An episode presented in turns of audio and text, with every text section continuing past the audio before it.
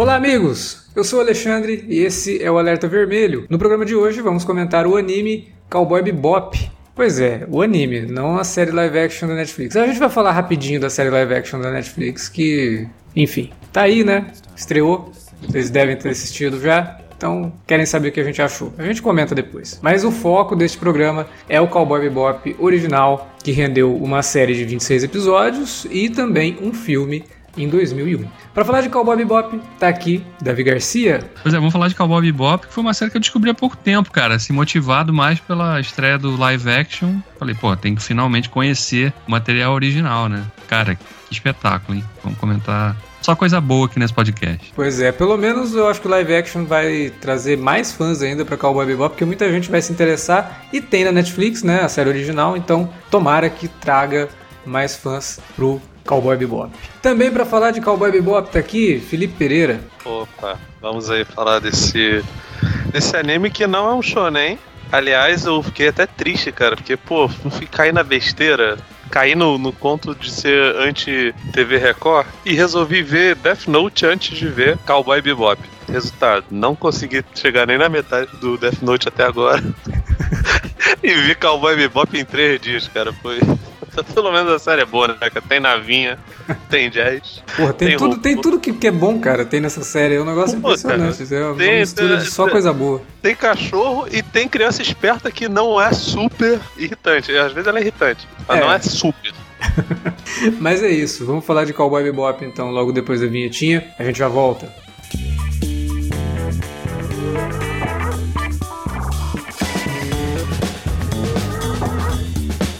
Agora ficou mais fácil ajudar o Cine Alerta a manter o conteúdo no ar e a produzir mais podcasts. Além do padrim.com.br/barra cinealerta, onde você pode escolher um valor e contribuir mensalmente e ainda participar de um grupo secreto no Facebook para ter acesso antecipado aos programas, você também pode nos ajudar toda vez que for comprar aquele livro, filme, quadrinho ou o que mais você estiver precisando. É só entrar em cinealerta.com.br/ofertas e conferir uma lista sempre atualizada das melhores ofertas disponíveis na Amazon e em vários outros sites. Você também pode encontrar produtos relacionados aos temas dos podcasts e o melhor, qualquer compra feita a partir de um link que você abriu no nosso site já garante uma ajuda pra gente. Ajude o Cinealerta a continuar produzindo esse conteúdo que você gosta. padrim.com.br barra Cinealerta ou faça suas compras a partir de cinealerta.com.br barra ofertas. Fique agora com o podcast.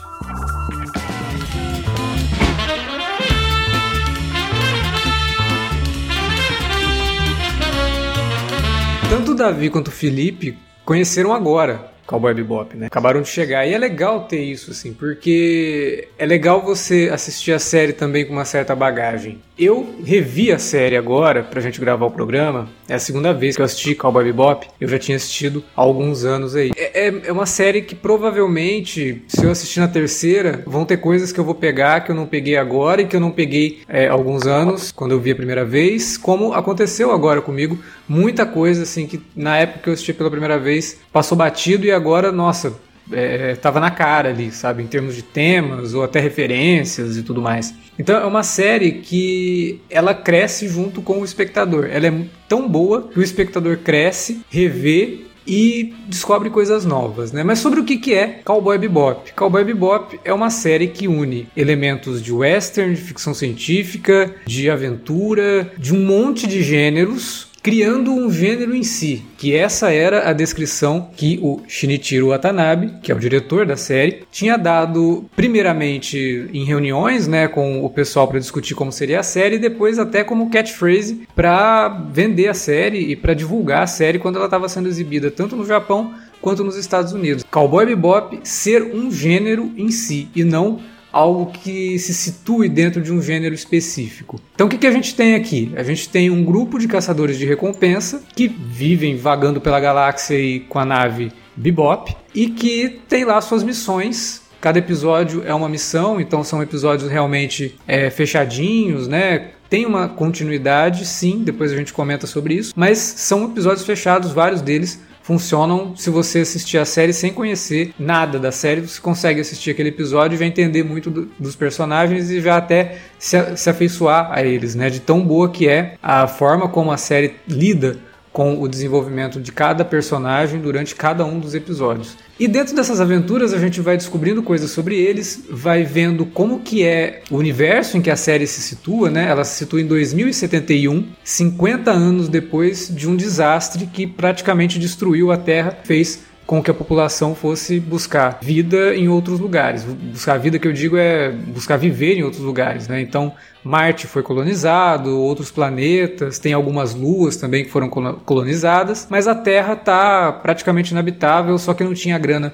para ir para os outros planetas, acabou ficando, então ela é bem marginalizada. A Terra acaba aparecendo durante a série em alguns pontos bem específicos, justamente para é, frisar bastante isso, né, de como que o, o, desastre acabou com a Terra e planetas e os, os, as estações espaciais se tornaram então habitação do, do, do, dos seres humanos, né?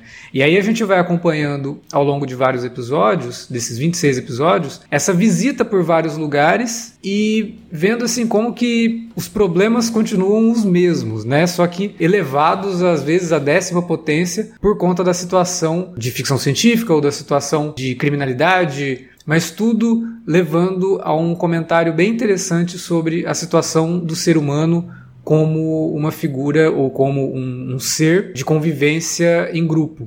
Né? Como que ele não é um ser de convivência isolado. Quando ele está isolado, as coisas não ficam legais. Então é uma série que discute muito sobre isso, discute sobre humanidade, discute sobre questões filosóficas muito além. Às vezes até lembra um pouquinho o que estava acontecendo ali no final dos anos 90, né? A, gente, a série estreou em 98, em 99 a gente teve Matrix, por exemplo, que fazia discussões também sobre a condição do ser humano num futuro distópico, né? E cara, Cowboy Bebop, assim, como eu falei lá no, na introduçãozinha, tem tudo que funciona para mim. Um grupo de personagens extremamente carismático, apesar de não ser um grupo de personagens heróico e cheio de virtudes, eles são extremamente carismáticos. Uma ambientação que remete a coisas que eu gosto, que é western e ficção científica, até ficção científica cyberpunk. Uma trilha fabulosa, composta pela Yoko Kano, que é formada assim em jazz, rock, é, pop e que casa perfeitamente com o, os temas que a série quer trabalhar e uma animação que é absurda em alguns momentos, principalmente nas cenas de ação. Né? Ela é produzida pelo estúdio Sunrise, que é um estúdio de animação muito bom e que já tinha trabalhado inclusive com Batman The Animated Series. Vários membros né, da equipe de animação do Cowboy Bebop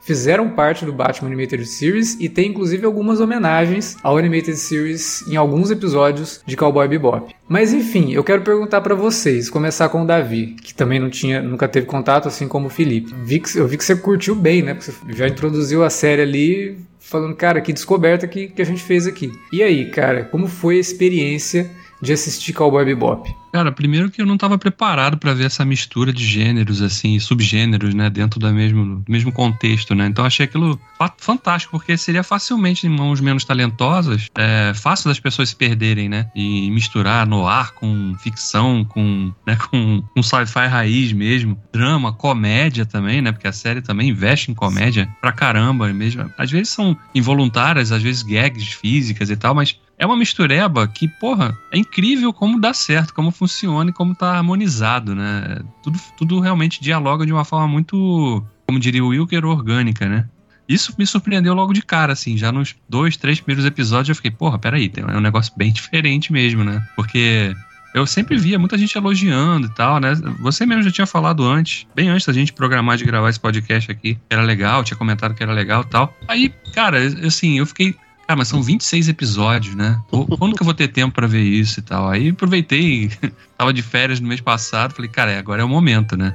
Aí sentei, cara, eu vi os 26 episódios em acho que quatro dias. E é legal ainda porque não é uma história como a gente está acostumado hoje com séries, tem aquela história que vai. Contínua, né? Cada episódio vai longo... deixando gancho e tal. Exato. Isso daí explicaria você sentar e assistir tudo em três, quatro dias. Falar, ah, mas um episódio pois vai é. levando pro outro. Não, né? Não é essa. Não é esse. Não caso. é, não é, não é essa pegada. Mas ainda assim, cara, eu queria. Porra, eu quero ver mais disso. O que, que tem no próximo? Qual é a próxima história? Né? Porque é bem episódica, realmente. E, claro, tem uma história maior ali que é introduzida no primeiro episódio, que vai depois encontrar ecos lá já mais pro final, né, da, da, da jornada dos 26 episódios. Mas de uma forma geral, ela funciona, cada episódio tem uma história bem definida, começo, meio e fim, né? E ao mesmo tempo a gente tá vendo a introdução e desenvolvimento e os conflitos que vão surgindo entre o trio protagonista principalmente, né? E, quer dizer, é, é um, é um trio de início que depois viram quatro, né? Então, Sim. ou cinco, né, se você considerar. Na verdade é uma dupla de início que depois vira um trio e depois vira um, quarteto e depois vira um quinteto, porque realmente, Na verdade, um cachorrinho... Vira, vira, é, vira um trio, no caso o terceiro elemento é o cachorro. Sim, o Ai é, é fantástico. É maneiro,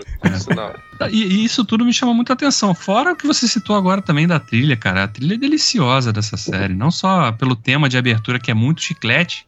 Você fica com aquilo que na dá, cabeça. Que dá dó de pular, né, cara? Pô, ah, não pulava não. Pois pulava é, não. quando aparece lá pular a abertura, porra, quem é o monstro que faz um negócio desse? Não dá. Não, então, mas é porque os filha da puta da Netflix agora eles colocam automático o, o, pulo, tá ligado? Eu tinha que ficar voltando. O meu aparecia o botãozinho, aí se eu não apertar, é. mantém lá. Nada. Então, é, então, então viciei o meu, meu algoritmo assim, ou, é o Fire Stick que, que me zoa. Porque, cara, eu não vejo, depois que o Fire Stick. Pior que tem Netflix na minha televisão, mas eu, eu vi no, no Fire Stick. Aí dá uma raiva, cara, que, pô, às vezes eu voltava, reiniciava o aplicativo só pra, pra poder ouvir, porque, pô.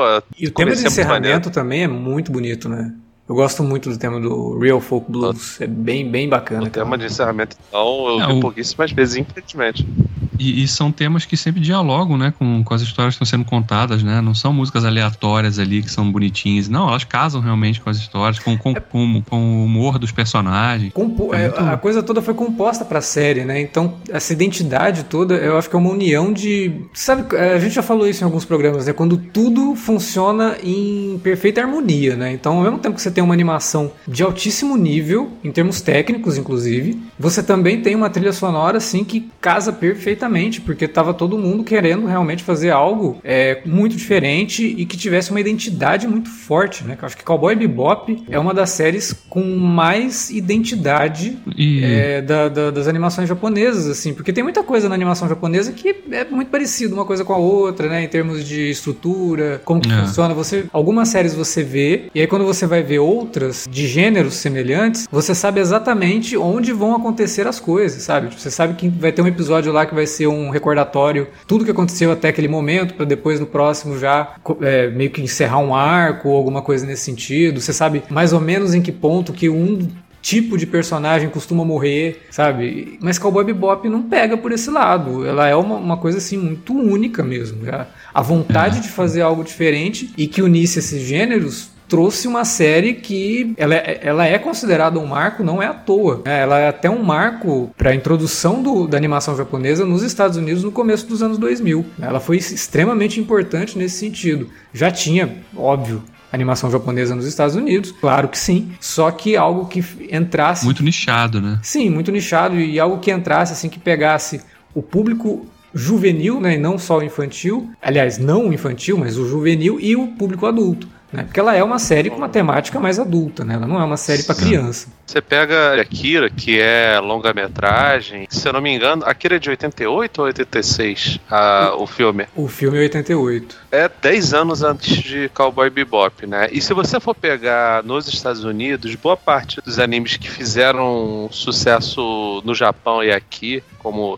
aqui os mais populares são Dragon Ball, né? Suas continuações e Cavaleiros do Zodíaco. Dragon Ball é, é um pouco popular lá nos Estados Unidos. Cavaleiros do Zodíaco, por exemplo, não é. É um negócio que fez muito sucesso é, na América Latina. Brasil, cara, foi um, um, Nossa, um desgraçado. é. Cavaleiros e, do Zodíaco foi um fenômeno aqui no Brasil. E assim, e na, na Europa, né? Itália e França, por exemplo, tinha uhum. muita gente que gostava de Cavaleiros, né? Então, assim, o cenário de animes e de adaptações animadas de mangá é, nos Estados Unidos, o que era popular no Japão não necessariamente era popular nos Estados Unidos. Então, eu acho totalmente natural que, que Cowboy Bebop tivesse feito sucesso, porque, assim, por mais que, que tenha essa, esses fatores é, meio diferentões e mistura de gênero, ainda assim tem uma fórmula que é muito popular e muito fácil de você consumir, né, cara? Tipo... Sim, não, e até porque as referências à cultura ocidental são muito grandes, né? Sim, Eu acho cara. que é mais fácil do, do público norte-americano se identificar com Cowboy Bebop do que com Cavaleiro do Zodíaco, por exemplo. Sim, porque, cara, assim, vocês falam, ah, tem elementos de sci-fi, mas o, o, gênero principal não é. Apesar de, assim, Space Opera tá embaixo do guarda-chuva de sci-fi, uhum. mas a Space Opera é um negócio que, que normalmente tem, tem mais elementos de, de ou de ação, ou de aventura, ou de fantasia, ou dos três, do que propriamente de, de ficção científica. Você pega, sei lá, é porque tem, sei lá, Duna é space opera e tem muita ficção científica. Star Wars é space opera e tem muita fantasia e aventura. Star Trek é muito mais, mais reflexivo, tem bastante aventura, não tem tanta ação. Eu tô falando das séries clássicas. E cada derivado e os filmes do JJ, cada um tem sua, sua própria forma de abordar, né? É um subgênero que, que conversa com muita coisa.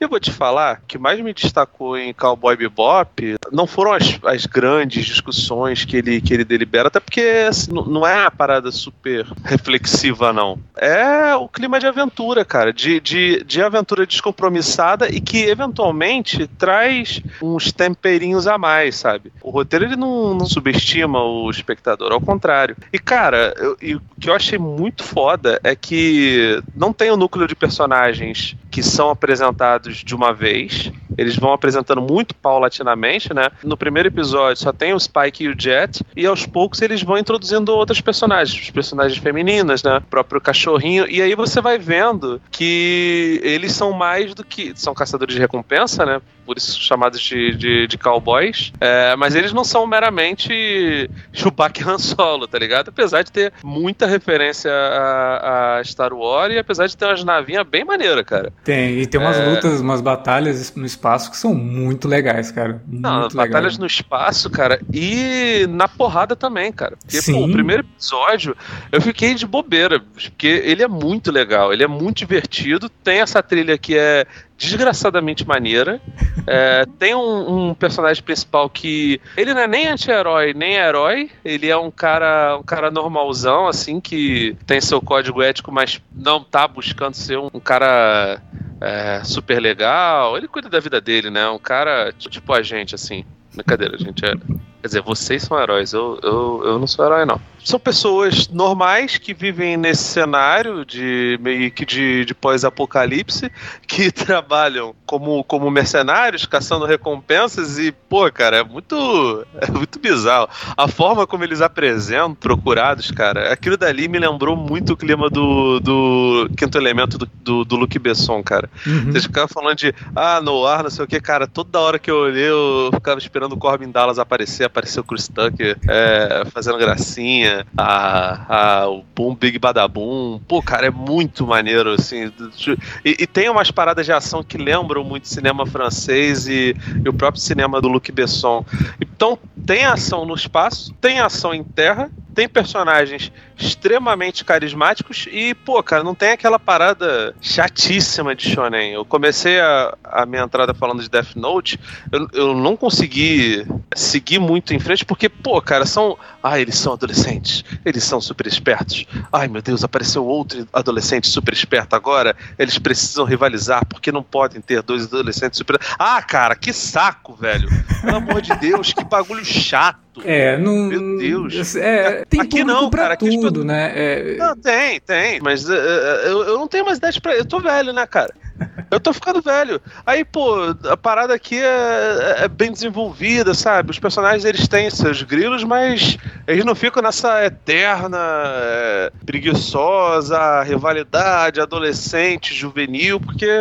É, não, não é sentido, essa pegada, cara. né? Não é essa pegada. É algo, algo bem diferente mesmo nesse sentido. São personagens que, você vê, a gente falou, eles são caçadores de recompensa. Se você parar pra pensar, eles não são muito bons no, no serviço que eles prestam, né? Porque nesse mundo, nesse, nesse, universo aí, para você receber a recompensa, o cara tem que estar tá vivo. Se o cara morrer durante a, a perseguição, se você matar o cara, já era a tua recompensa. Então eles têm que capturar os caras sempre vivos. O primeiro episódio, os dois que eles vão capturar morrem no fim. Né? Então aí você, pô, ficaram sem, né? Aí chega no os segundo. Cara os caras estão sempre na pindaíba, né, cara? Não, Comendo então, só pelo que eles comem, né? Exatamente. Tem momentos na série assim que eles estão passando fome lá dentro da nave, que eles não têm o que comer realmente. Porque assim, no segundo episódio, o lance todo que acontece é por conta do cachorro. E o cachorro eles não vão entregar, né? Eles acabam pegando o cachorro para eles, incorporam o cachorro na nave lá como tripulante, beleza, ficam de novo sem a, a recompensa. E assim vai durante todos os episódios, praticamente. É, os episódios que eles recebem alguma recompensa, todas as recompensinhas michuruca, sabe? Umas coisas assim que não dá. Provavelmente, provavelmente as recompensas que entravam era para pagar a dívida de outra, né, de outra coisa, né? Porque... Sim, pois é. E, e, o interessante é que você vê ali que o dinheiro realmente tem um, não vale nada, sabe? Eles estão numa é. situação assim que o dinheiro. Não, e tanto é... que eles falam, é tudo em milhões, né? Exato. Cara, essa recompensa 15 milhões de não sei o que lá. Mas os milhões porra, lá é não é nada, sabe? Tipo, Exato. É, um, é um troco de pinga, né? Que você vai lá e. Bem, bem, bem diferente da nossa realidade tangível, né, Exato, né, exato. Você vê que esse é a parada assim, mais ficção científica mesmo, porque não tem como a gente se identificar com isso de forma alguma. Ah. E aí a gente não, agora tá olhando para você que tá, tá, nos ouvindo e dando uma piscadinha. não, e cara, o que, é, o que é legal também de falar sobre esse aspecto é que isso também funciona como um, um tratado que, ele, que a série vai, vai fazendo de crítica ao próprio modelo capitalista, né? Claro. Porque você mostra como os mundos ficaram decadentes, né? Aquela, toda aquela estrutura ali, depois que os humanos saíram da Terra e foram colonizar ali outros planetas, outras galáxias, sei lá. Você vê que tudo mas gira em torno que... do dinheiro, mas ninguém tem dinheiro. Ninguém tem dinheiro, exatamente. É. Todo mundo tá ferrado, todo mundo tá ali, né, tendo que ter uma vida marginal realmente para poder sobreviver. E aí você vê ao mesmo tempo os sindicatos de crimes que vão ganhando força e tamanho naqueles lugares ali, a influência que eles exercem sobre tudo aquilo ali, né, a questão política da organização mesmo, né, daquelas Sim. colônias ali, tudo. Então, porra, a série mergulha fundo também. As próprias corporações, né, que também se apropriam disso, né, e Sim, fazem exato. testes com seres humanos e que aí a, a, cobaia de repente se torna um fugitivo mesmo, que eles têm que ir atrás. Aí quando chega descobre tudo, você fala: não, mas pera aí, né, não tem como, não vou pegar esse cara. Né, ele não tá errado.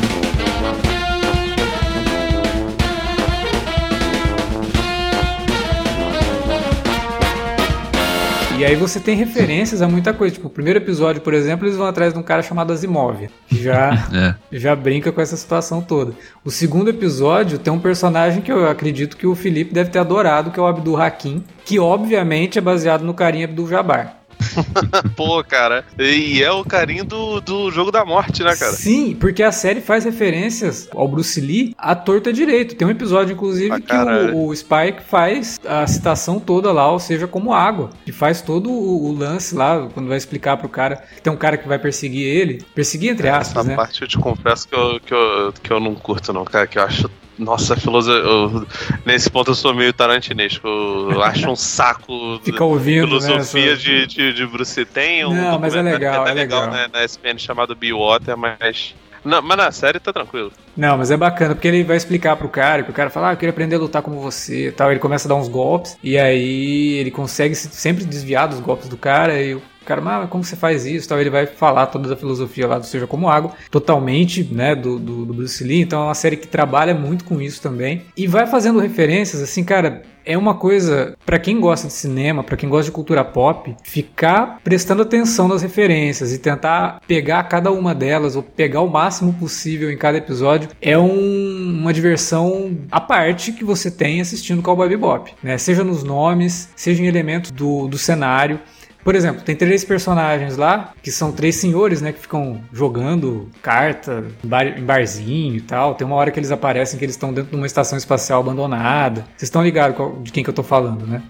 Aqueles três, três velhinhos que vivem discutindo, um chamando o outro de mentiroso. Eles aparecem até no filme, inclusive. Ah, tá, tá, tá, tá, tá. Lembrei agora. Então, não, a, a, série não cita o nome deles, mas eles têm nome. E o nome dos três é Antônio, Carlos e Jobim. não tinha ligado nisso, não. Cara, é assim, tem referência que vai da, da, da cultura pop de massa até coisas assim mais nichadas mesmo. Então, o trabalho de pesquisa que foi feito pelos roteiristas, né? Pelo Shinichiro Watanabe, pela Keiko Nobumoto, que é uma roteirista que trabalhou em vários episódios, Cara, é uma coisa assim de muito cuidado, que lembra, inclusive, como eu falei, né? Parecia um movimento que estava acontecendo no fim da década de 90. Lembra muito o que as, as irmãs Wachowski fizeram no Matrix, sabe? De pegar muita coisa, misturar muita coisa e criar algo completamente diferente, próprio, né? Personalidade, né? A série o tempo todo mostra isso, né, cara? E eu acho que é por isso que eu, que eu falei que eu vi a série numa. Fiz essa maratona rápida, assim, porque, porra, você fica tão fascinado com a criação de mundo que fizeram ali com esses personagens, né? O, o, cada um deles, assim, eles são tão diferentes entre si, mas ao, mesmo tempo eles conseguem. Sabe aquela coisa dos trapalhões, assim, que Talvez isoladamente você nem achasse eles tão interessantes, mas juntos eles funcionam de uma forma tão complementar, né? Sim. Química, e, né? Química pra caramba, assim. E, porra, e, e, é legal porque a série ela vai fazendo isso de uma forma não muito atropelada, né? Então você vai conhecendo um pouquinho do passado ali do, do Spike, aí você tem um pouquinho ali depois do, do Jet, que você vai. Você vê que ele era um ex-policial e tal. Né? E quando surge a Faye também, com o passado dela ainda mais é, intrigante, né? Porque ela, tem ela teria amnésia, ficado congelada, né? né? não lembra É. do passado dela. Do Mas você passado vê que dela. o passado do Spike mesmo, você só tem as respostas que a série vai fazendo as perguntas nos dois últimos episódios da série. Sim, É, sim. você vê como que ela trabalha Que é. realmente não o passado que tem que ser verbalizado ou mostrado em flashback, Uhum. mas você mostra que todos aqueles personagens têm um background muito grande, eles já viveram Sim. muita coisa, e isso é mostrado pelas atitudes que eles tomam hoje, né? É. É, você E- vai percebendo que se o Spike fa- toma uma atitude altruísta, de certa forma, e ele fica até meio assim de não querer se vangloriar ou, ou mostrar que ele tá sendo altruísta, mas você entende que ele tá, você entende que aquilo tá acontecendo por alguma coisa que ele viveu no passado, não necessariamente que tá sendo dito, sabe? Você É. consegue fazer essa- essas ligações e eu acho que a riqueza da série tá nisso. É como que ela trabalha os personagens dessa forma que faz com que a gente se interesse. Me lembra muito uma- um comentário que eu devo ter feito no podcast, algum podcast do Sons of Anarchy. Que você assistia a série e aqueles personagens falando de coisas do passado e tal, você via que eles tinham muita, muita bagagem. E até você gostaria de ver uma série, né, um spin-off, alguma coisa mostrando essa bagagem. Só que toda essa bagagem ela era importante para como que os personagens reagiam ao que estava acontecendo com eles. E é isso Sim. que acontece no Cowboy Bebop, né? Eles são É. personagens muito tridimensionais nesse sentido. Não, e, e você, aqui já vale até pontuar uma grande diferença em relação à, à versão live action da série, né? Brevemente, porque é- é- isso não acontece no live action. No live action é tudo muito jogado logo de cara Não, ali. no primeiro Eles episódio, os caras já falam o passado do, do, do Jet, já comentam muito do passado do, do Spike. Você Uhum. já conhece o vilão, você já conhece a Faye, você já é introduzido ao conflito que vai levar a série, sabe? É muito atropelado pra uma coisa É, tu- que Não, sabe, e- e não é tá vindo ali só- de uma obra que é o oposto total disso, né? E não é só a questão de ser atropelado, né? É a questão de, de ficar investindo, sabe, repetindo temas ao longo dos episódios até chegar no último. Você chega lá no último e você, tá, mas eu já sabia que ele tinha esse, esse problema, esse conflito, né? Porque vocês já falaram disso no terceiro, no quinto, no sétimo episódio, entendeu? Então não é surpresa. Qual é a novidade disso aí pro personagem? Diferente do que a gente viu no anime. Porque no anime é realmente uma crescente. Tanto a relação do, do Spike com, com o Jet também vai, se alterando, né? Ele não. Obviamente, o Jet não sabe do passado do Spike, né?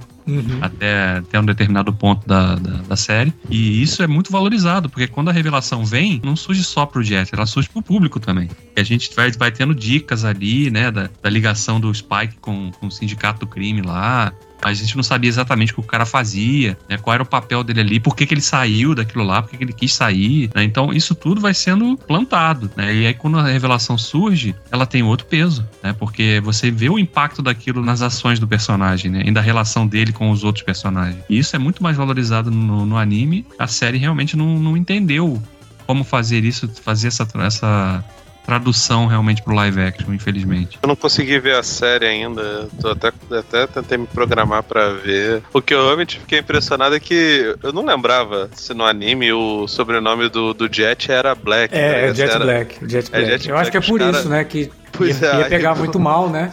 Aí os caras botaram um, um ator que, sendo bem sincero, eu não lembro muito. Ele lembra um pouco o Lebron, né? Ele fez Luke Cage, né? No Luke Cage ele tá bem pra caramba, mas eu, eu concordo com o Davi. O problema da série live action e que me fez assim nem continuar depois do segundo episódio, eu não consegui. Eu, eu vou pegar pra, pra ver, mas eu não consegui sair do segundo episódio, assim, porque de fato ela. Eu não tenho problema de você fazer alteração. Você tá adaptando, se é adaptação, as, as alterações virão. Né? Isso daí é normal, lide com isso. Não é das alterações que são feitas na história, mas as alterações que são feitas é, no que representa a série, sabe? No que o Cowboy Bebop tem de melhor. Que é justamente o desenvolvimento de personagens, a construção de mundo. Construção de mundo não é só você vestir os personagens igual no, no anime e sair por aí atirando em cenas mega violentas que parecem Ah, ter não? saído de um filme ruim de alguém tentando copiar o Tarantino e o, e o Robert Rodrigues, sabe? Tem que ter peso, tem que ter coerência. As- o primeiro episódio já mostra uma falta de coerência enorme na construção de cenário, porque eles tentam refazer a primeira cena do filme, né, que é um assalto ali, aí o Spike chega e ele tá indo atrás do pessoal que tá praticando o assalto, acaba pegando todo mundo e tudo mais. Cara, eles estão dentro de um cassino. Aí, hora que mostra toda a, sequência dentro do cassino é uma salinha. Aí de repente a câmera sai do, do lugar e mostra onde eles realmente estão, onde que fica o cassino. Mostra um baita de um satélite gigantesco no espaço, girando lá, cassino, sabe? Tá, mas isso não tá condizente com o que eu tô vendo lá dentro. A série ela já é incoerente na construção de, de é cenário a... mesmo, assim, sabe? De, de, de, de visual. Ela é a Tardes ao contrário, né? É, pois é. por fora e pelo é... dentro. Pois é. O, o segundo episódio já tem um problema de montagem. Que eu falei, nossa, mas que coisa tosca. Tem uma cold open, o episódio, aí eles têm uma, uma sequência de ação, começam a perseguir o cara, o Jet cai, e aí a hora que o Jet tá no chão, começa a tocar o tema de abertura. Eu falei, ah, legal, né? Pra não ficar sempre abertura igualzinho ao anime, eles já vão começando a tocar o tema aqui e já vai entrar pra abertura, né? Não. Começa a tocar o tema de abertura, aí para, e aí começa a abertura do zero, com o tema começando de novo. Eu falei, gente, mas que. Sabe? Então é assim. Tinha que tinha que fazer Nossa. o tempo de 50 minutos da Netflix. É, tecnicamente ela já, já tem umas, umas coisas assim que beiram o, o, é. o, o amadorismo. Amador. É amador isso, cara. Vocês não viram, né? O Alex viu só os dois primeiros, o Felipe não viu ainda. Eu, eu, eu confesso que, assim, eu me diverti assistindo os cinco primeiros episódios. Embora na comparação, até porque tava bem fresco na cabeça, né? Eu tinha acabado realmente de ver o anime, é, dois dias antes. Cara, eu, assim, me diverti. Achei a composição é. até dos atores ali. O, o John Cho tá ótimo, achei não, ele bem legal. Não, o elenco tá com... bem. Tirando o Vicious, o ator que faz o Vicious, ah, sim, que é, é assim, sim. abominável aquilo. Cara, não, é terrível. O cara é muito é, canastrão. Então, eu me diverti vendo os cinco primeiros episódios. Achei realmente ali como, como aquela coisa assim, tá, beleza, os caras estão aqui jogando tudo rápido pra gente, pra quem nunca viu o anime, já se inteirar de quem são esses caras, o que, que eles fazem e tal. Esperava que a segunda metade, porque a primeira temporada teve 10 episódios, né? Uhum. fosse realmente fazer encontrar fazer mais ecos assim do que a gente via na, no anime ali, mas não, os caras inventam uma, umas, umas subtramas assim bem bem frágeis, sabe, assim, não, não se sustentam investem demais na, na, questão toda do conflito do Spike em relação à saída dele do, do sindicato e a rixa dele com o Vicious, que na, no anime ela é aludida logo no início e depois, realmente, como você já tinha citado, só vai ser desenvolvida e concluída já para a parte final. E na série live action eles insistem nisso como uma mola quase como uma mola mestra da, da sustentação da, da, temporada inteira, é, focada nisso. E de fato, aí a série realmente desaba, assim, no, é porque ela desemboca na, porque... na, na, estrutura de série norte-americana, né? Que tem que ter o vilão, tem que ter uma coisa que tá acontecendo e... ali. E a série não é e... isso, né? É...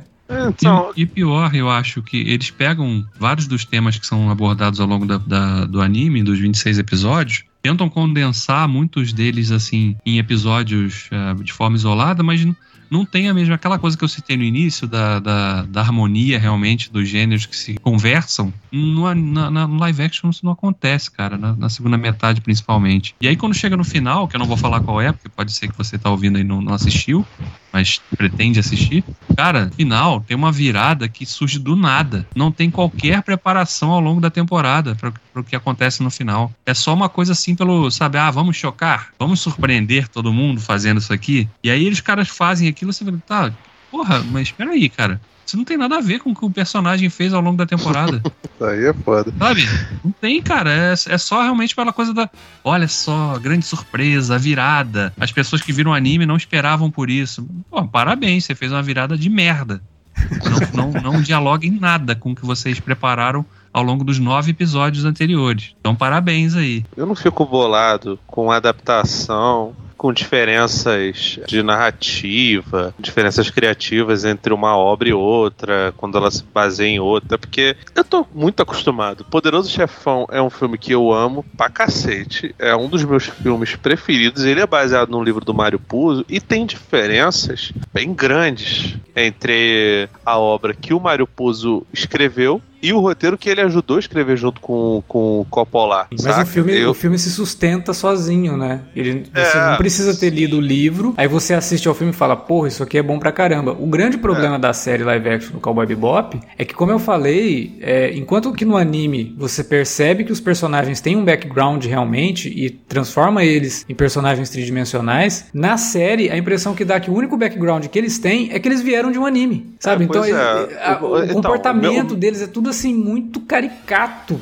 pra É como se você já tivesse que assistir a série com uma bula, né? Ó, você já tem que conhecer esses personagens É, aqui, saber é. de onde eles vieram, É, pra então, poder. a, a Netflix pelo menos tá, dando, tá se dando ao trabalho, até fez uma, uma redublagem com o elenco que tinha feito a dublagem lá, lá ante- É bizarro porque, tipo, acho que essa dublagem antiga, não sei onde passou, se foi algum canal a cabo, ela tinha se perdido. Aí a Funimation fez uma dublagem é, exclusiva, logo depois a Netflix fez, foi outra dublagem. A da Mas Funimation, chamou- inclusive, tem palavrões e tal, bem, bem A da. Netflix também tem. Da Não, Netflix mas a, a da Funimation é mais pesada.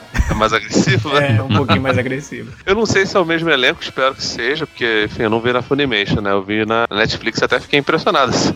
A patroa tava aqui perto, falei, nossa, esse desenho aí não é pra criança não, né? Eu falei, não. E eu sei que nem tem. Tem uma outra cena assim mais quente, mas não tem nudez super explícita, né? É, Não, tem, tipo. Ela é bem violenta, né? Tem, tem é bem momentos. sugestivo, né? Assim, a. Até, Não, até sobre, essa, sobre essa questão de nudez e sexo mesmo, eu acho que a série envelheceu bem mal. Esse é um, é um, um ponto assim do Cowboy Bebop que, assistindo agora, e algumas coisas ali pegava mal, sabe? A sexualização da, da, A fetichização. Fei, né? do muito assim da Fei e incomoda em Mas algumas vou te coisas, falar, sabe? eu, eu achei até que. É porque eu tenho em mente as outras coisas populares que, nas suas versões não censuradas no Brasil, porque anime, especialmente quando era anime pra criança, que não é o caso de Cowboy Bebop, era muito, muito, muito censurado. Porra, qualquer cena mínima com o Mestre Kami, por exemplo, é. Super absurda. O, o, o Cavaleiro do Zodíaco sexualizava a Saori, que era uma deusa virgem. Não vou nem falar é em, sei lá, em, em- em filmes como Ghost in the Shell, onde a personagem principal ficava correndo o tempo todo. Então, assim, em comparação com isso, eu acho até que Cowboy Bebop é mais tranquilo. Mas, assim, cara, não tem problema nenhum em você se livrar do material base. Agora, se a coisa realmente é nesse esquema que vocês estão falando, que você não consegue entender direito o que está acontecendo se você não viu as coisas anteriores, fica muito complicado. Tô lendo aquele, aquele quadrinho lá do, do Ralph Macchio e do Bill Sienkiewicz, adapta a, o Duna do David Lynch pro, pros quadrinhos, né? É, é bem louco, porque eu não sei se você chegou a ler o Alex, mas ele é bem mais tranquilo de entender do que o filme do Lynch. O filme do Lynch é foda de você entender. Não porque o Lynch tá sendo. Nossa, ele tá sendo um cara.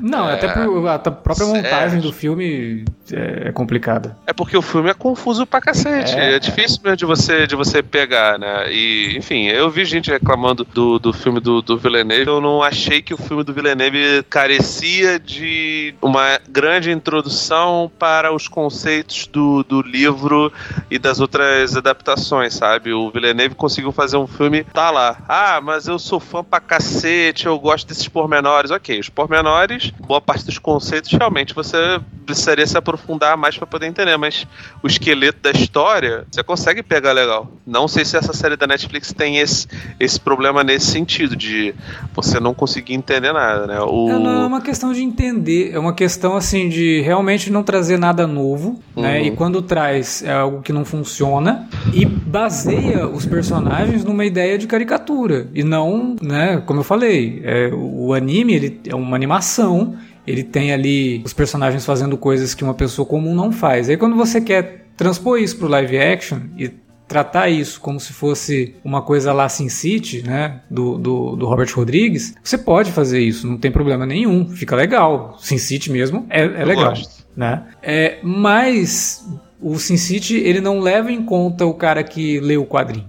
Ele leva em conta que aquilo é ali é uma obra cinematográfica e que tem que se bastar, né? Então tudo que o filme Sin City faz, ele tenta adaptar a linguagem do quadrinho dentro de uma linguagem cinematográfica. O, o- a série do Cowboy Bebop, ela não parece que faz isso. Ela simplesmente quer pegar e ficar fazendo referenciazinho o tempo todo, como um afago pro fã do anime, ver ali o personagem caracterizado como um cosplay de luxo, sabe? Mas não passa disso. É tudo construído para isso, é construído pelo mero cosplay, sabe? Eu sei lá, cara, eu, eu fiquei bem desapontado. Tem coisas na série, nos dois episódios que eu vi, beira o amadorismo e, e chega a ser meio constrangedor, sabe?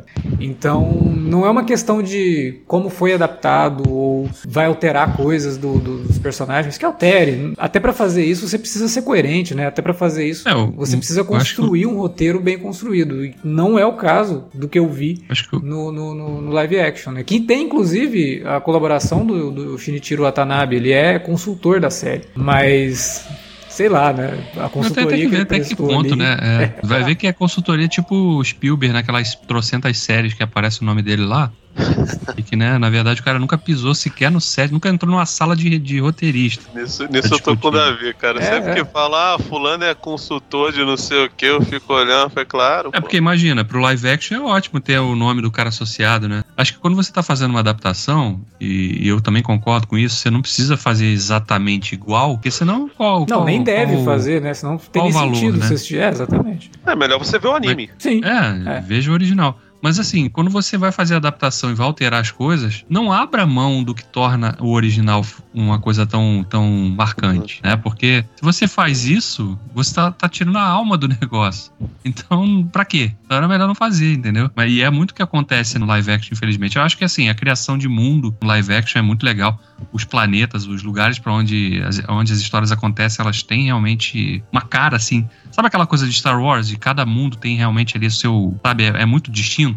Uhum. Você sente, tem essa sensação no, no, no, live action também, como você tinha no anime, né? Realmente aquela coisa de lugares e locações e ambientações bem diferentes e, e distintas. Mas fica parecendo só uma distração, sabe? Olha, as pessoas vão ver como é legal é, conhecer os detalhes por dentro da, da, da, da Bebop. Né, coisa que de repente o anime não, não podia mostrar e aqui a gente pode. Porque, a, né? série, a série já tem no primeiro episódio um negócio dentro da nave que para mim não faz sentido nenhum, que é um toca-disco. Você não é, coloca tem, tem... um toca-disco dentro de uma nave. Porque não faz, faz o menor sentido, não, cara. mas aí está. É, mas sei lá, até, até isso eu até perdoo. Imagina você tá lá ouvindo um discão raro do Miles Davis.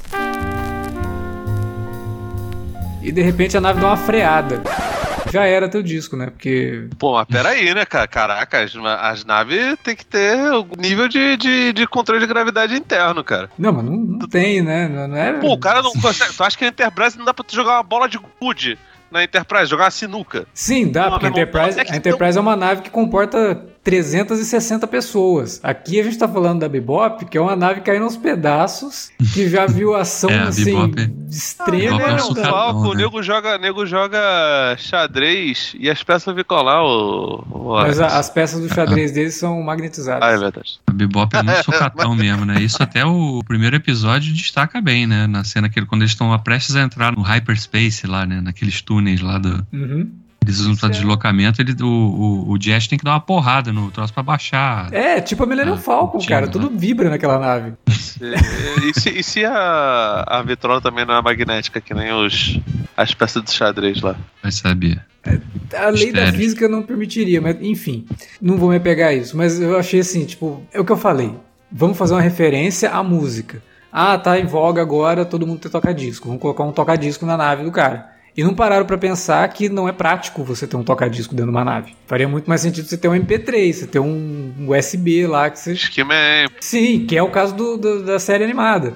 Ele, ele usa um, um Discman, ou sei lá o que, mas é sempre com, com fone de ouvido. Né? Ele não usa um, um negócio analógico que qualquer pulinho a, a, agulha pula do disco e arranha Maneiro. o disco. Mas enfim.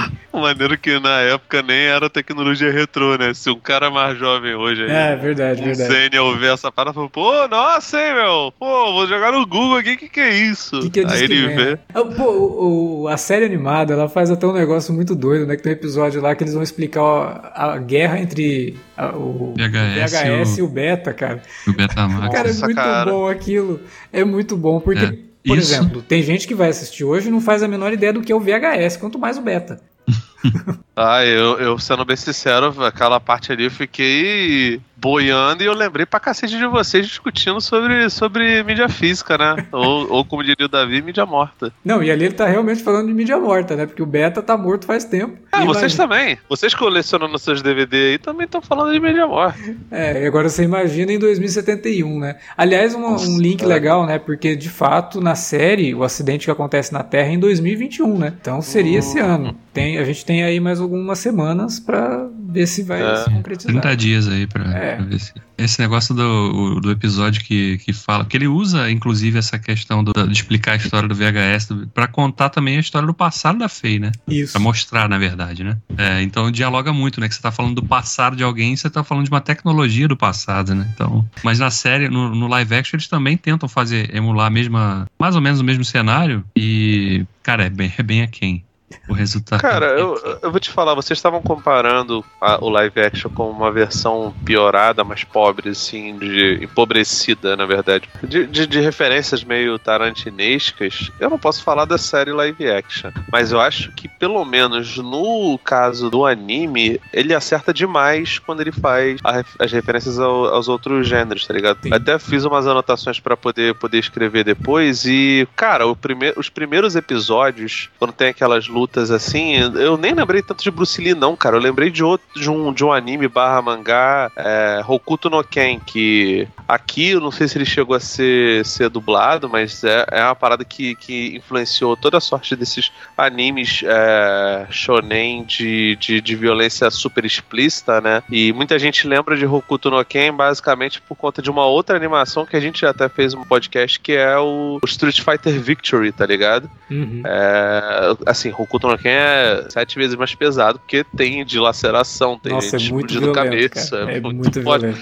Mas, cara, eu achei foda que a, a, luta que o Spike se mete é bem parecida com a de, de Hokuto no Ken. E depois ele vai fazendo as brincadeiras lá de, de garota gênio, né? Porque, porra, a Ed, pô, cara, ela lembra pra caramba um, umas paradas até ocidentais. Lembra um pouco Tim Drake, né? O nosso querido terceiro Robin. Que Nossa, ela é total hiperativa, né, cara? A Ed Sim. é uma personagem maravilhosa, assim, porque ela é muito lembra, carismática. Lembra algumas versões do Microchip, aquele ah, é, do, justiceiro, do, né? do, do, do, Justiceiro, e tem a sua própria personalidade, né, cara? Porque normalmente tem um personagem assim, inclusive em, em séries da, da Jump, da, da, revista japonesa, de, de criança gênio da, da, da tecnologia, tá ligado? É, às vezes até em, sei lá, o, o My Wife and Kids lá, eu para três crianças, tem é, o garotinho verdade. Lá. O garotinho que, que faz o mesmo papel no Heroes, tá ligado? Sim, é, sim. Mas, pô, cara, aqui eu acho a Ed tinha tudo para ser um saco. Inclusive, o Spike começa a série e fala assim: detesto cachorro, detesto, detesto criança. mulher, detesto criança, detesto mulher buzinando no meu ouvido. No final, ele tá com todos esses. Sim, com exatamente. o cachorro. E o cachorro gosta mais dele, que é impressionante, né? O cachorro que ele é todo invertido. Ele tem criança e tem uma, uma mulher que a qualquer momento pode trair eles, né? Ele é até um cadinho misógino, né? Meio, meio Sherlock Holmes nesse sentido, né? O Não, Jet é mais ainda, né? O Jet é, é, bem mais, assim, porque ele fica fazendo comentário toda hora. Eu acho que a série, a série ganha muito nisso, né? Porque ao mesmo tempo que ele tá fazendo um comentário que é misógino, e aí você fala, nossa, que coisa horrível. Aí a série corta pra Faye fazendo exatamente o contrário daquilo que o Jet tá falando que toda mulher faz, sabe? Então, ao mesmo tempo que ela faz o comentário misógino, mas é para mostrar esse pensamento retrógrado do Jet, como que ele tá errado, né? É, uma crítica, é... né? Uma crítica a essa mentalidade Sim, sexista é, babaca. É, isso funciona bem na série, isso acho que, que funciona bem, inclusive tem coisas na série que são até bem, sabe, pra frentonas, assim, tem uma cena lá que, eu acho que é feia, inclusive, que ela tá perseguindo alguém, ela entra num quarto, assim, tem dois homens no quarto, sabe, na cama. Aí ela fecha assim, beleza, boa. Né? Aí tem um outro episódio lá que tem um personagem que. Como é que eu vou falar? É, gênero fluido. Uma boa designação, assim. E você vê, uma série de 98, né, cara? Que já lida com isso, assim, com uma naturalidade absurda. É, personagem não binário é uma parada difícil de. Tem também, gente que tá incomodado cara... com isso em Star Trek, cara. É, nossa, bicho, é que é difícil, mas. Um amigo meu caiu de paraquedas, o maluco não, não vê nada japonês, não vê nada adolescente e nada datado. Aí ele falou, pô, fui ver Yu Hakusho, achei super homofóbico, não sei o que, foi é, transfóbico. Falei, cara, assim, vou nem falar que não é porque tem realmente muitos, muitos problemas, mas, cara, é, se você for, for resolver encrencar com essa parada, é complicado, é um produto da sua época, que nem você chegar e ver sim, o, sim. o, o 007 do, do Sean Connery e invalidar tudo aquilo dali, toda aquela, aquela cultura retratada, porque o personagem é, é machista. Ele é machista pra cacete, a não ter que censurar.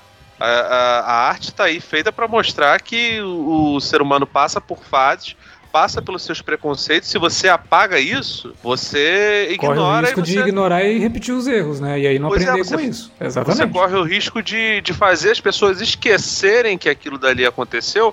E aí futuramente, quando você chega num, num, num, país como o Chile, por exemplo, a porra de um, de um, de um candidato a presidente que é, faz discurso valorizando o, um sujeito que destruiu o país e era super preconceituoso como Augusto Pinochet, sai ganhando força, sabe? Você quer botar um disclaimer, quer botar um aviso, bote, cara, mas não, não censura, não tira. É, Realmente, isso, isso, daí eu não acho que é uma, uma, uma boa saída, não. E, cara, se Hakusho, que era bem contemporâneo, né, cara? Se eu não me engano, é uns dois ou três anos o anime, né? Antes de, de o, Cowboy Bebop. Yu Yu Hakusho?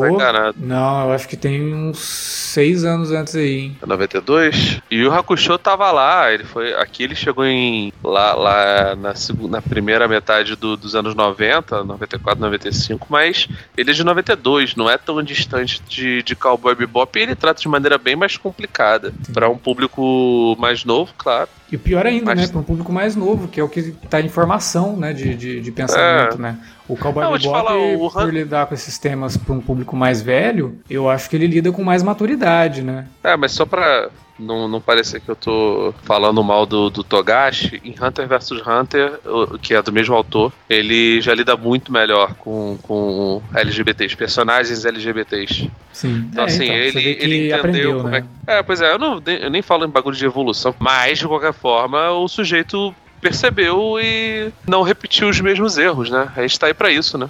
Exatamente.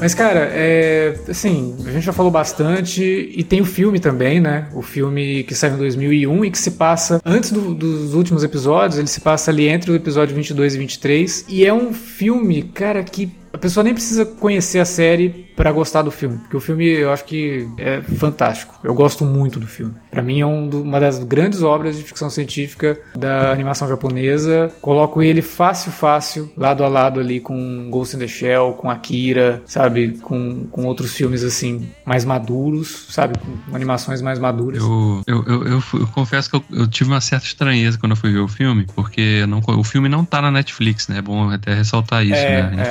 Infelizmente o filme não tá na Netflix, né? É bom pontuar isso e, e a gente, então você tem que provavelmente buscar fontes alternativas aí para ver o filme. E aí, com isso, você dificilmente vai achar o filme na versão dublada em inglês, que é como tem essa opção na, no, na Netflix, né? Tem tanto o áudio em japonês quanto em inglês. E quando eu fui ver o filme, eu, eu, tinha, eu notei um certo estranhamento, porque eu tava vendo a série com áudio dublado em inglês, e aí aquela, aquela estranhamento que a gente tem, né, cara? Às vezes é, a pessoa. Eu vou falar meio... que você tá errado, tá? Anime, tá tudo errado, né, Davi? Anime não Pô, se você... dublado em inglês, cara. Dublado Caralho, em português eu até entendo. Não, mas deixa eu explicar, cara, porque eu tenho uma, eu tenho uma certa dificuldade de, de tratar com um pouco de seriedade, porque tem muitos momentos que parece que os personagens estão brigando o tempo todo, entendeu?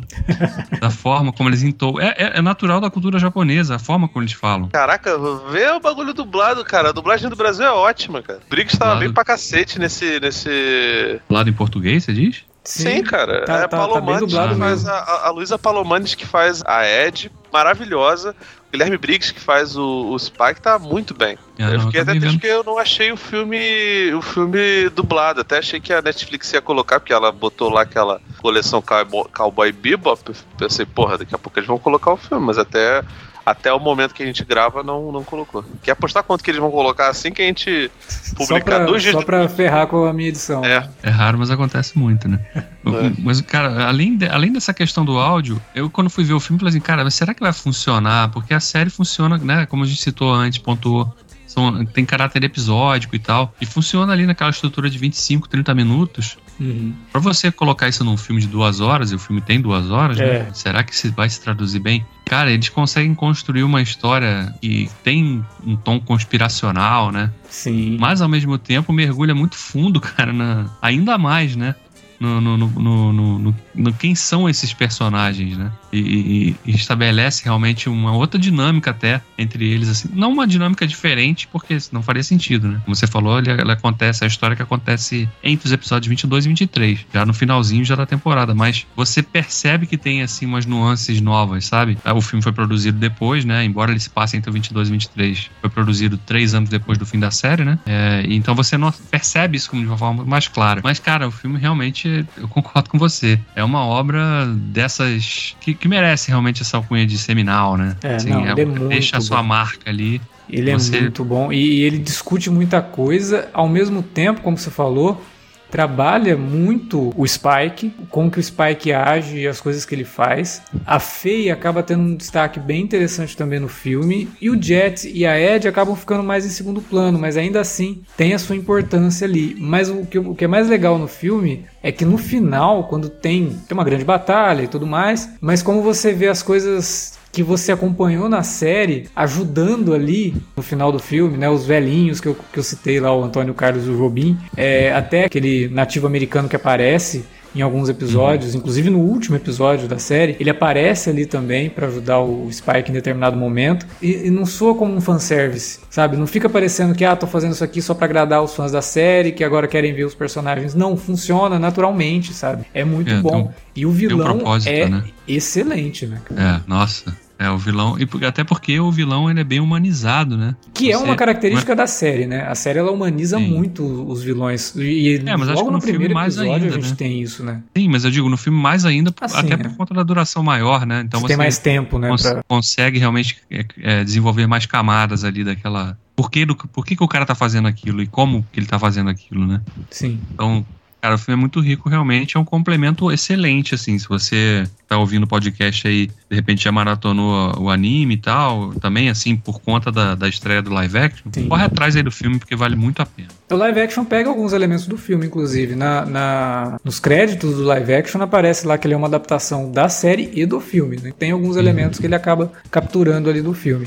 E o filme, cara, ele é lindíssimo, né? Visualmente, assim, a série já é muito bonita. É uma animação que eu acho praticamente impecável. A única coisa que peca um pouco na série é que ela foi remasterizada em Full HD, só que as cenas que envolvem efeitos digitais não puderam ser recuperadas em Full HD, porque para você renderizar aquilo em 1998, você tinha que renderizar numa, numa resolução menor, porque os computadores não davam conta de renderizar em Full HD. Então, provavelmente elas foram ren- renderizadas em 480i, 480p ou até menor que isso. E aí tem um upscaling ali, você percebe nas cenas que envolvem computação gráfica que a coisa fica meio É, geralmente meio né? embaçadinha, assim, é. Mas enfim, aí o filme, ele pega todos os elementos visuais da série que já são muito bons e tem uma qualidade muito superior, né? Tem momentos no filme que são lindíssimos, cara.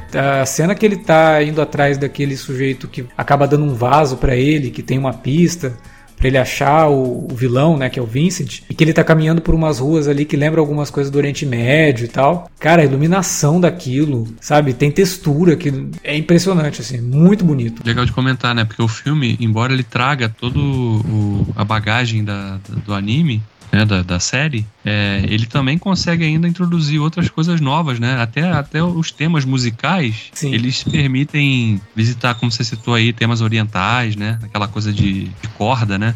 Uhum. não é muito não era muito comum no anime né na, na, na série e o filme também permite isso né então também dialoga com outras outros tipos de cultura que a série não tinha não tinha explorado né E aí, enfim, né? Eu acho que é uma obra que não é à toa que a gente tá aqui vinte e tantos anos depois que ela estreou, falando de uma série live action que acabou de chegar na Netflix, falando do filme que saiu depois e como que ela conseguiu também inspirar outras coisas, né? Tem muita coisa que saiu de ficção científica, muita coisa que saiu de outros gêneros, inclusive coisas que o próprio Shinichiro Watanabe dirigiu, que você percebe ali a carga de Cowboy Bebop em cima, né? É, tem uma animação chamada The Big O, que é da Sunrise também, e que essa faz mais referências ainda a Batman Animated Series. Eu até acabei não comentando, né?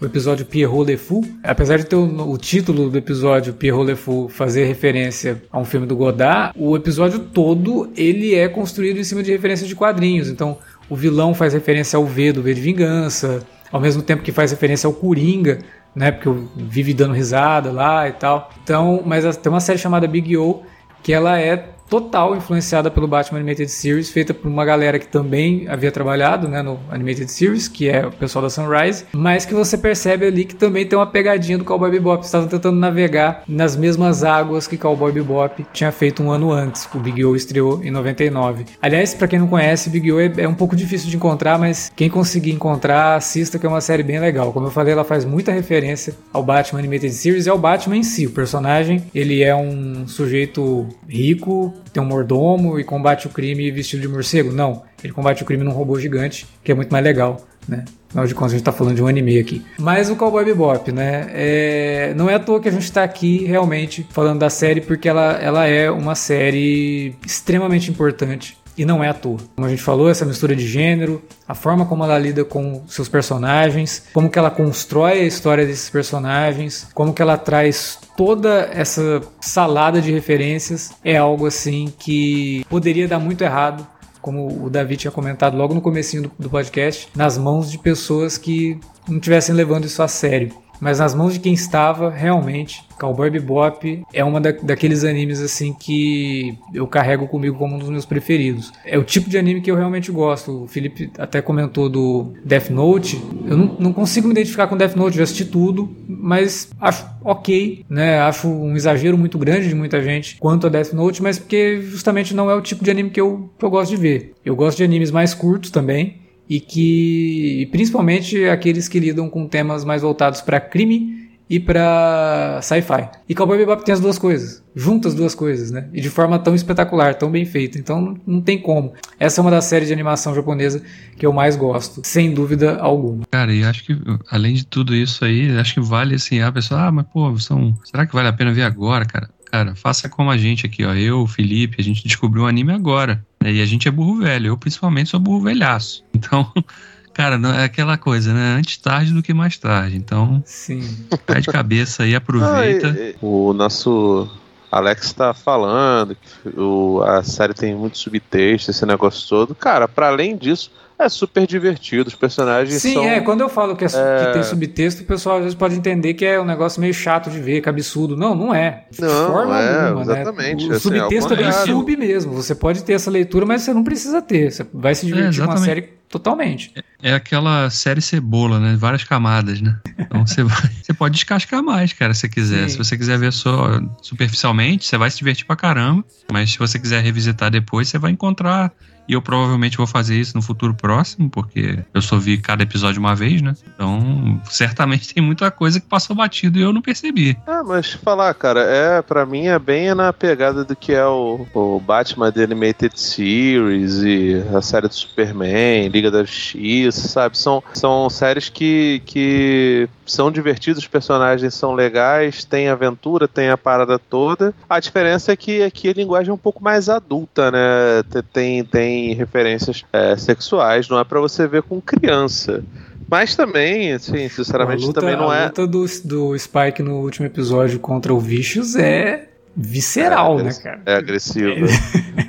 Mas também, sendo bem sincero, pô, cara, é, Robocop era nosso herói de infância, né, cara? Sim. Tinha boneco do Robocop. É, Sim. Acabou. É foda. Não dá nem pra falar que ah, foi uma parada bizarra dos anos 80, porque não, cara, porque teve desenho do Robocop, Sim. teve linha de brinquedo que não foi foi pouco. Eu, eu, tinha um boneco do Robocop que ele era vermelho, que ele brilhava no escuro, um outro era amarelo, o outro fazia um sonzinho. Perdi todos, cara, infelizmente. Esses eu gostava.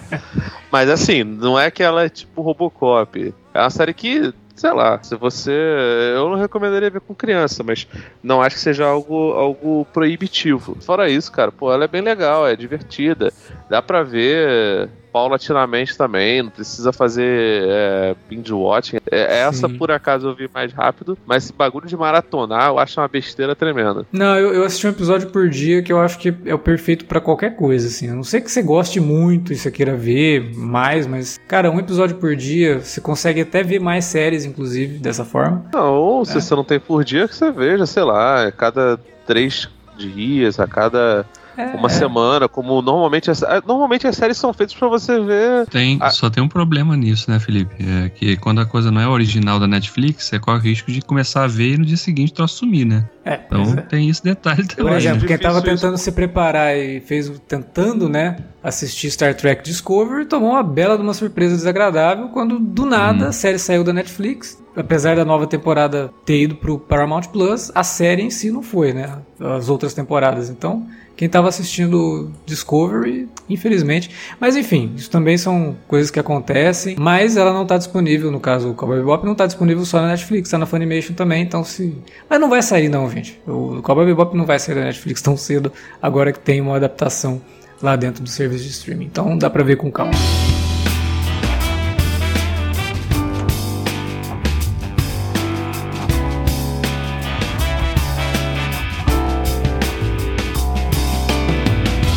Bom, era isso que a gente tinha para falar sobre Cowboy Bebop e agora a gente deixa o gancho para você aí que nos ouviu, já assistiu o anime. Fala pra gente o que você acha de Cowboy Bebop. Já viu live action? Comenta também o que você achou dessa adaptação. Você pode falar com a gente na área de comentários ou também pelas redes sociais, facebook.com.br Cinealerta ou arroba Cinealerta no Twitter.